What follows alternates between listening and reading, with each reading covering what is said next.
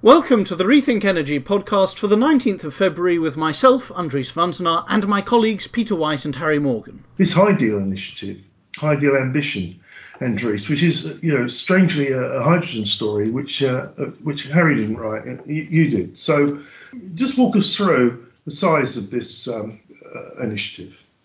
Well, it's got 30 involved companies and a couple of developers, a couple of investors, a couple of utilities, and and so on and some are electrolyzer suppliers. And they've been planning it for two years on, on the side. They haven't actually said anything about it until now, when they out with this declaration that by 2030 they want to have uh, 95 gigawatts of solar power in Spain, maybe a little bit in France as well, and, and 67 gigawatts of electrolyzers powered by that solar. Mm. And that's enough to to satisfy about a quarter of Spain's sort of oil demand if you convert it into hydrogen, which is a bit more energy intensive per ton. 3.6 million tons, they said. And the first phase they'll start working on in 2022. So, so this is all in Spain? I think so, yes. But they're going to be transporting some of it up into France and then even into Germany.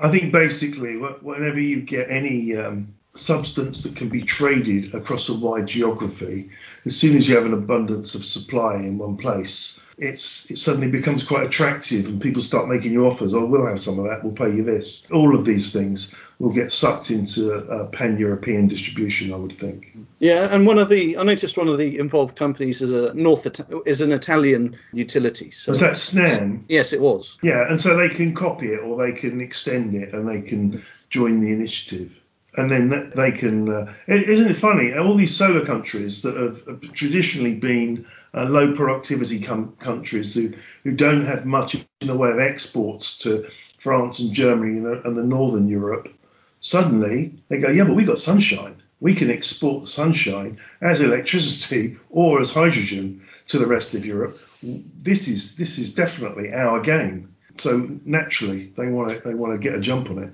67 gigawatts is so huge as well. I mean, the EU were promising 40 gigawatts in that time frame um, in their deals that they sort of announced sort of six months ago. So yeah, 67 gigawatts is absolutely massive. And I think I think I remember reading that it was across Spain, France, and Germany for the HyDeal Initiative. The sort of potential to expand that to Italy and probably into actually North Africa as well in terms of making the most of the um, solar resource in the sort of region. That's where we're really going to start to see the the capacity grow, I think. Are we seeing the beginning of, of some kind of European giant forming out of this?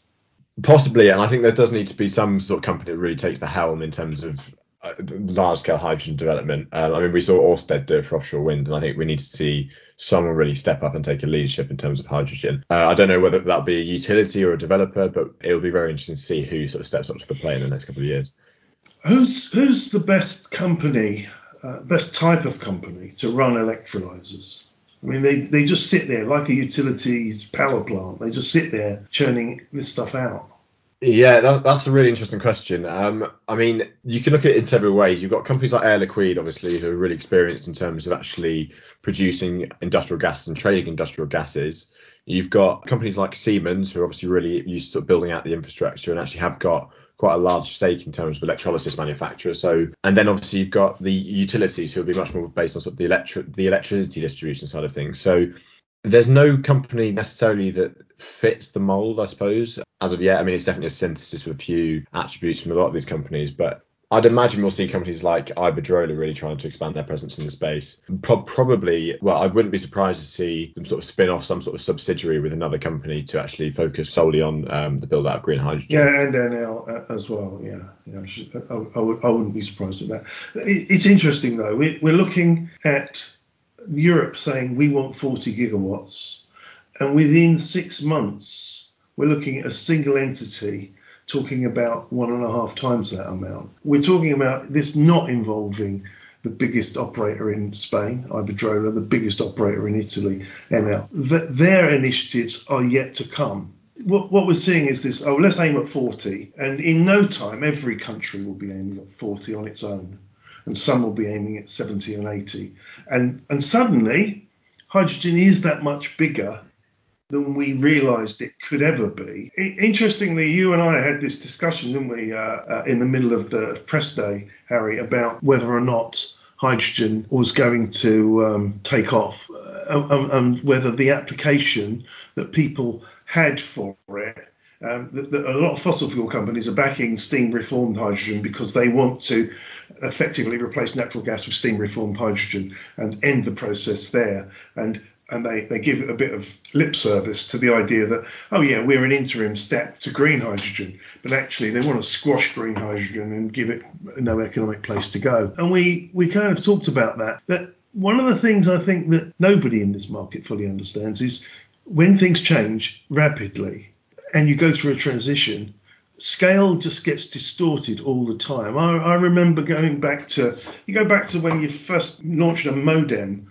for broadband and no one had heard of it and hardly anyone could buy them or work them. And then suddenly they're in every home 10 years later. And then they're being replaced every five years. This is that kind of thing. We're going to see the electrolyzer war just ramp up and ramp up and ramp up. And the price of hydrogen come down so rapidly. The scale, you know, you and I were saying, yeah, it will never be economic as gas to power. But it might, it, but if the hydrogen is cheap enough, it will. As you quite rightly pointed out, that relies on really, really lots of cheap, available renewable energy. Well, that's happening. Yeah, I mean, as you look, as you see with this HyDeal project, 93 gigawatts of solar, um, that in, that in itself will drive down the cost of solar power probably enough to to get to this sort of holy grail of two dollars per kilogram of hydrogen. So going sort of beyond that into the sort of 2030s and 2040s, we'll definitely see hydrogen to some extent play a role in the energy uh, in the in balancing the electricity grid. But yeah, it will be it will be interesting to see how the cost of electricity actually dictates how quickly hydrogen um, the cost of electrolysis can fall. Okay, we're on to the big story of the week that everybody's covered, and I think we, we need, do need to cover it. The Texas debacle, which is so let's just just start with with the way it started. Social media windmills. was flooded with um, blaming wind farms for the lack of electricity in Texas, and I got caught up in that maelstrom, arguing that uh, you know wind wind farms don't have a problem with the cold. As the the week has unravelled, we've we've got and Harry's written a great piece on this uh, detailing all of the the, the, the, things that are wrong. We've had problem with gas, and, and I, I, had a, a, physicist on social media saying to me, "Oh, you're you're a moron. You don't understand that gas can't freeze until minus 186." Yeah, but water droplets that get inside the gas can freeze. The equipment that turns it on and off can freeze, and and the water that's involved in some of the uh, other processes can freeze. It even stopped a nuclear power station because some water froze. So, you know, and, and I was saying batteries are the answer. Oh, electrolytes freeze. And of course, this wasn't the problem. We were all off defending our technologies. These are not the problem. The problem is unfettered capitalism leads to pure markets where suddenly, when there's a, a, a, shortfall in electricity, you can have thousands of times the price of electricity and blackmailing homes to pay ridiculous sums of money just to heat their homes. And and Harry nailed this. The ERCOT is just it, it's unregulated, and they all chose, as they are all oil men who run it, to have as pure a market as possible where they can make a killing at the consumer's expense. And as a result, nobody has weatherized the gas, nobody has weatherized the wind farms, nobody has weatherized anything. So as soon as it got cold, everything stopped. Uh, Harry, talk me through what's wrong with ERCOT. Yeah, so you basically hit the nail on the head there, really. I think so. I mean, since it was since it's been deregulated in the 1990s, it's become basically well, it's the only state in the US that's actually standalone in terms of electricity.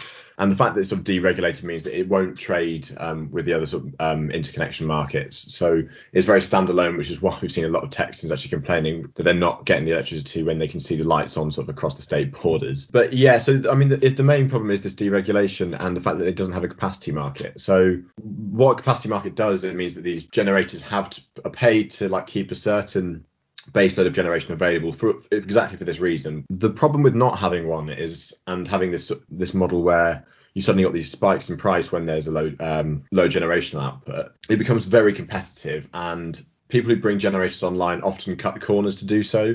I mean, that's why we haven't seen any of the systems winterize because, in, in, a, in a sense, there's not that much economic need to. And if you don't if you don't think it's going to be a very common common instance, I suppose it'd be like not insuring your car if you didn't have to. But so yeah, we just end up with a really freewheeling model where you've got this, these really low quality gas plants that just simply can't handle the cold weather.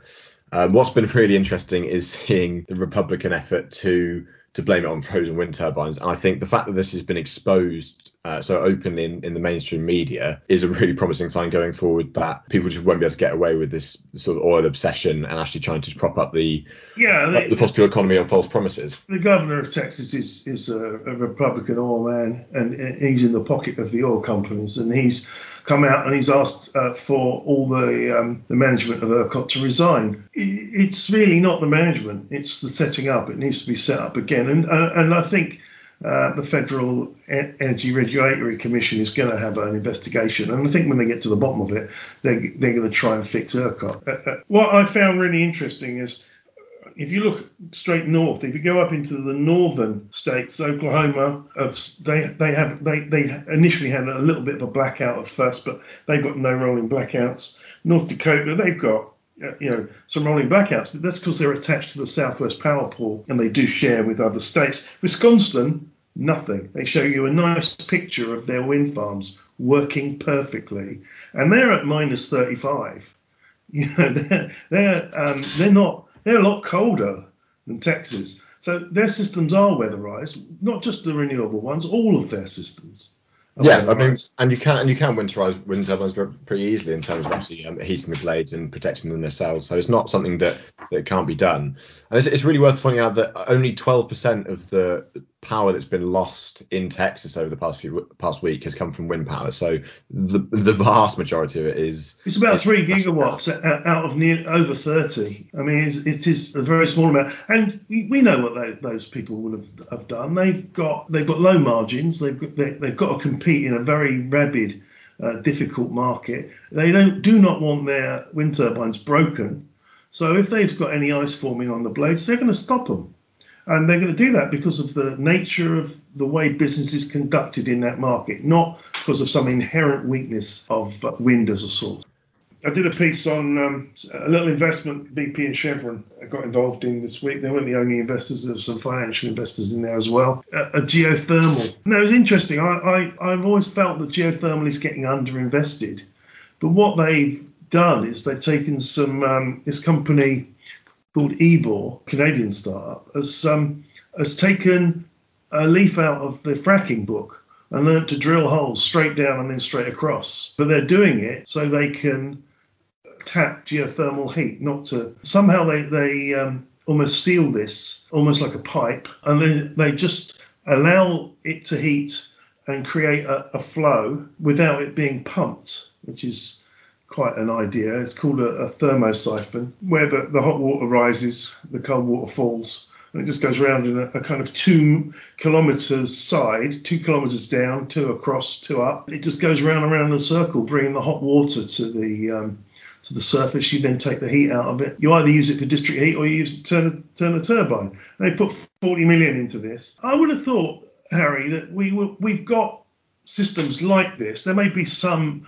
originality in this particular attempt, but I would have thought that uh, there were systems like this, and if they could meet the right LCOE, they would have been active in the market. Yeah, I think that's the that's the thing, and I, I remember coming across um, Eavor sort of a few a few months ago, really, and thinking about writing them, but they couldn't really find anything that justified them as a different sort of company. I think the way in which they sort of go to am I right in thinking they go they go a lot deeper than typical geothermal players?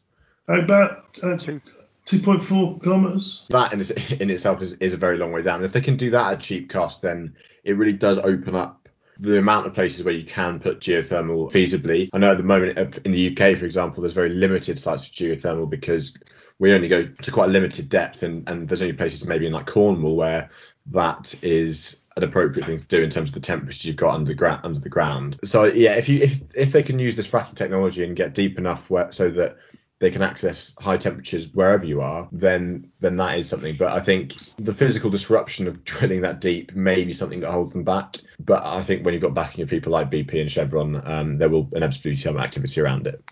They use their own liquid They don't use. They haven't said what the liquid is. They just say a liquid, which is developed perhaps can carry more heat. I think what they're they're saying is we've got the patents here, and it's really about winning the intellectual property battle and then deploying at scale. We'll see if their trial comes good. That will take a while. It will take a few years before people can rely on it. Yeah, it could become a base load. That's the key to it. It's a base load. Use this like like you would to partner with and to smooth out uh, or um, wind and solar. It could be cheaper than um, thousands and thousands of batteries. Just could be. We'll look at um, how Biden is going to get, uh, uh, or rather, how California is going to get uh, its hands on 10 gigawatts of floating wind. Yeah, I mean it's it's still very early stages. I just think it's a um, it's something people often forget that there, there, will be offshore wind on the west coast of, of the US in sort of the late 2020s. So essentially, all that's all that's happened this week is that we've seen a member of the California State Assembly propose a bill that 10, 10 gig, for a 10 gigawatt target of offshore wind capacity by 2040, uh, with an interim target of 3 gigawatts by 2030, which considering California will be solely focused on floating wind, is actually still quite an ambitious target. It comes really as part of the state's wider ambition to reach 100% clean energy by 2045, which I imagine they'll start to bring forward soon. I mean, we know that Biden's um, made a pledge of reaching 2035, so I can't imagine California will want to be a laggard in that respect. For them to reach this sort of net zero target, they're going to need at least 80 gigawatts more renewable capacity. And considering they've use up quite a lot of their rooftop solar uh, at the moment, uh, which is where they get quite a lot of their renewable capacity from. Um, wind power will have to play a significant role in that, and this 10 gigawatts of offshore uh, could be, could be really crucial. The need for California to have uh, floating wind obviously is due to the fact that it's on the continental shelf. So if you go even sort of 20 kilometers offshore, is often a kilometer deep the, uh, the ocean. So having any sort of fixed base. i'm surprised at that number. I thought it was actually a lot nearer to shore than that.